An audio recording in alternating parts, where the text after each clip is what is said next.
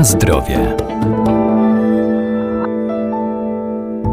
Początek nowego roku to czas realizacji postanowień noworocznych, także w zakresie zdrowego stylu życia czy odchudzania, ale jak stawiać sobie cele, by w nich wytrwać? Wystarczy wprowadzić drobne zmiany żywieniowe i nie oczekiwać natychmiastowego efektu.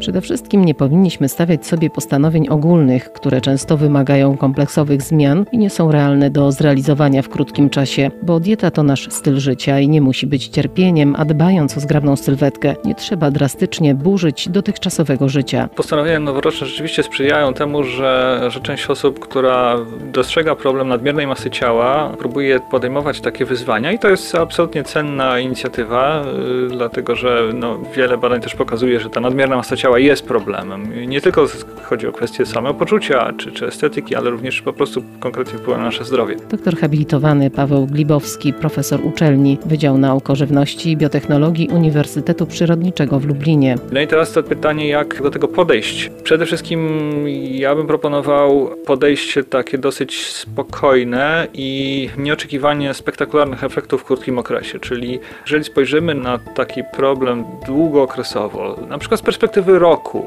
to ja bym raczej w tym kierunku poszedł. Jeżeli chcemy uzyskać efekty w ciągu tygodnia, dwóch, trzech, no to można rzeczywiście trochę się rozczarować i można nie wytrwać w tym, więc y, myślę, że przede wszystkim to jest jeden z takich najważniejszych punktów. Druga rzecz, nie musi dojść do jakichś radykalnych zmian w diecie czy w naszym zachowaniu. Czasami wystarczy drobna zmiana. Jeżeli ktoś na przykład słodzi herbatę czy kawę i gdyby zrezygnował z tego słodzenia, to e, i wytrwał w tym, na przykład przez cały rok, to ma szansę e, stracić nawet e, kilka, a może nawet kilkanaście kilogramów w skali roku, pod warunkiem, że nie będzie sobie tego rekompensował. Na zasadzie takiej, że a, skoro nie spożywam herbaty słodkiej czy kawy słodkiej, to sobie zjem ekstra drożdżówkę czy pączkę. Jeżeli mówię, tylko by taka zmiana nastąpiła, to naprawdę da to efekt w długim okresie. Kolejna zmiana, którą można zrobić, drobna zmiana, jeżeli chodzi o aktywność fizyczną, czyli może i porzucenie komunikacji na rzecz spaceru, może, może rezygnacja z windy na rzecz przejścia na piechotę kilka pięter. I to również może działać w długim okresie, pod warunkiem znowu, że nie będziemy sobie tego rekompensować. A, a więc y, tego typu drobne zmiany i wytrwałość może zakończyć sukcesem. Nie trzeba wielkich, radykalnych y, tutaj zmian dokonywać. Szczególnie, że większość osób tak naprawdę nie ma jakichś tam gigantycznych problemów z otyłością, natomiast jeżeli chodzi o kilka kilogramów, naprawdę można sobie w prosty sposób poradzić. Na zdrowie.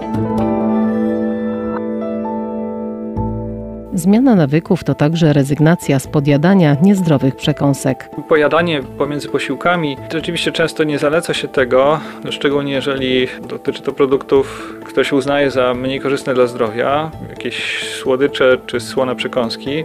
Lepiej y, racjonalnie podchodzić do posiłków, natomiast y, no, pojadanie nie zawsze musi być korzystne, ale mm, to też nie jest tak, że wszyscy od razu mają problem, jeżeli sięgają po korzystne dla zdrowia przekąski, na przykład jakiś owoc choćby, to, to jest na pewno dobry pomysł, zdecydowanie lepszy niż gdyby to miało być jakaś słodycz czy, czy słona przekąska. Czy generalnie regularność posiłków jest zalecana bardziej ze względu na reakcję naszego organizmu, na zdolność trawienia. Jeżeli na przykład ktoś chciałby spożywać jeden duży posiłek w ciągu dnia, no to strasznie obciąży swój organizm i badania pokazują, że spożywanie tylko jednego posiłku w ciągu dnia y, no, zwykle przyczynia się do zwiększonego ryzyka nadwagi i otyłości. Natomiast już, już trzy posiłki dziennie wyraźnie to ryzyko obniżają i tu już w zasadzie nie ma e, różnic e, istotnych pomiędzy tymi, co spożywają 3, 4 czy, czy 6 posiłków dziennie.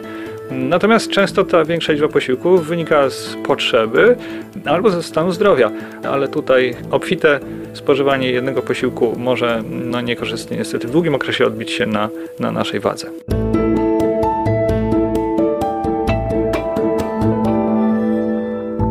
Pierwszy krok to regulacja czasu pracy, wypoczynku i snu, bo każdy nasz organ wewnętrzny posiada własny zegar biologiczny. Jeżeli kładziemy się spać czy wstajemy o różnych porach, dochodzi do ich rozregulowania. Kolejny etap to kwestia usystematyzowania spożywania posiłków w ciągu dnia. Najlepiej pierwszy tydzień przeznaczyć na testowanie, by znaleźć optymalne godziny.